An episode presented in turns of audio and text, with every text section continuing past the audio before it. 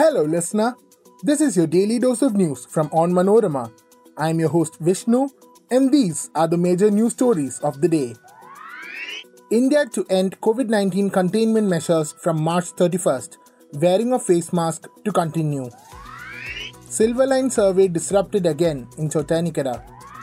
Petrol diesel prices hiked for the second consecutive day. Economic crisis in Sri Lanka triggers exodus to India. COVID rules for air travel relaxed.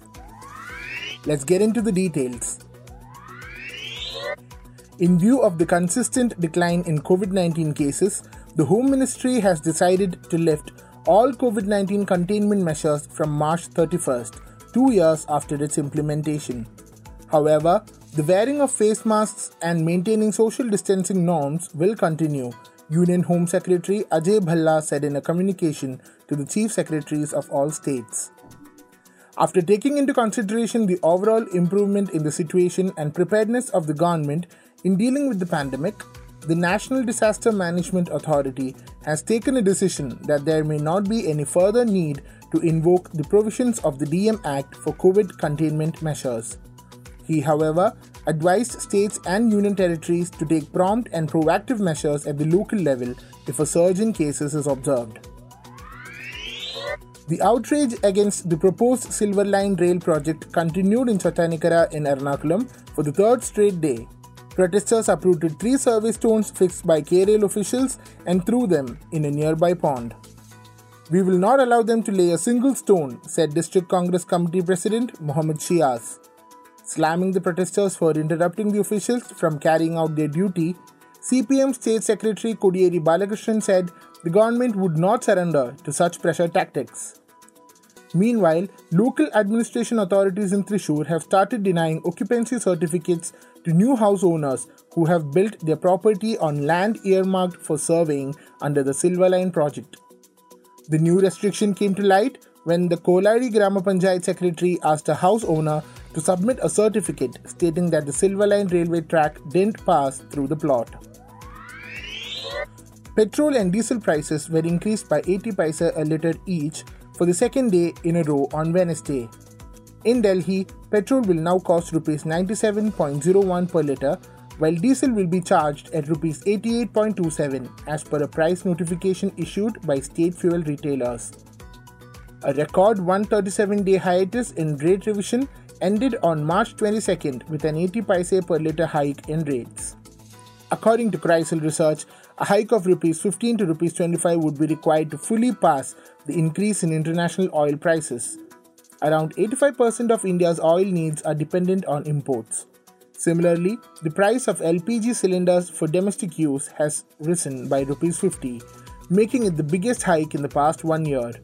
The revised price of one 14.5 kg cylinder is now rupees 956.50.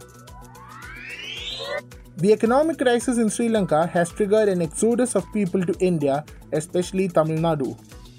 Refugees have been pouring into Rameshwaram, crossing Palk Strait in search of a safe haven and food. On Tuesday, six people were rescued by the Coast Guard from Pamban Island. They managed to escape Sri Lanka and got on a boat after paying rupees 50,000 to a human trafficking mafia.